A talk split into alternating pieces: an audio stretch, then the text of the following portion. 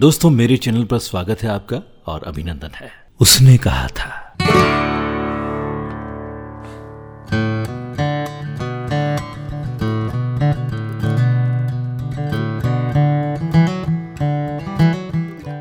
उस दिन अचानक मैंने स्वप्न में देखा था। तुम आए और तुमने अपना हाथ मेरी हथेलियों के बीच रख दिया।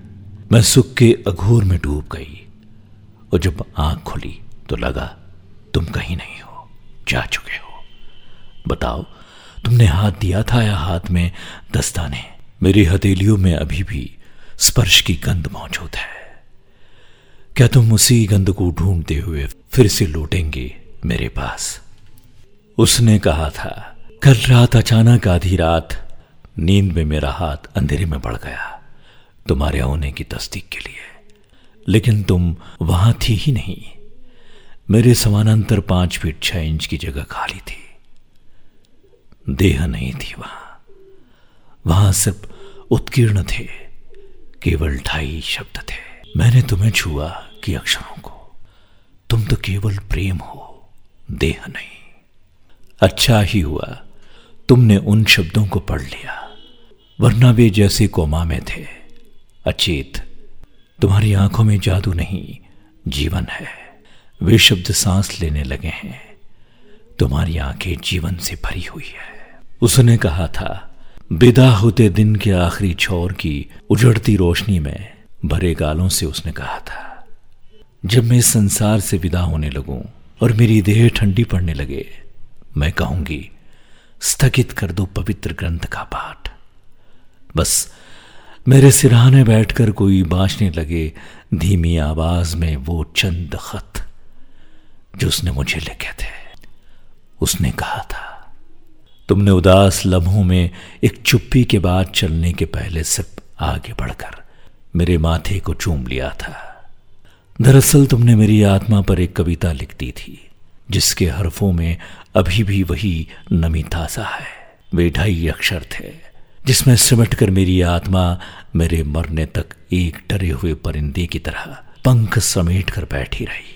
उसने कहा था, तुम्हारा एक शब्द तुम्हारे लिखे खत से बाहर आता है और संवार देता है मेरे फैले हुए केश। एक शब्द आता है बाहर और संभाल लेता है आँखों के कोर से गिरने को तैयार आँसू को। और एक शब्द तो खत से निकला और खून में उतर गया, बाहर ही नहीं आया।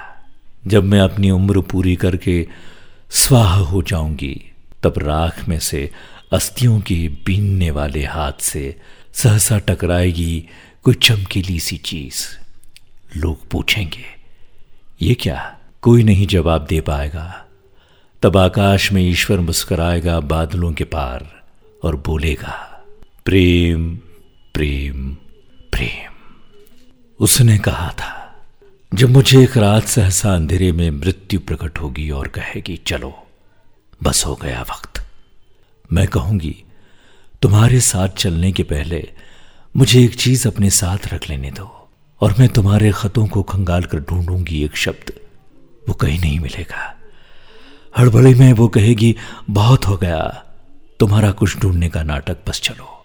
मैं इसरार करते हुए कहूँगी, सुनो, कुछ देर और, मिल जाएगा वो शब्द। दरअसल उसे छुपाने की बड़ी आदत रही है, और वो और मोहल्लत देने से इनकार करके पकड़ लेगी मेरी वो कलाई।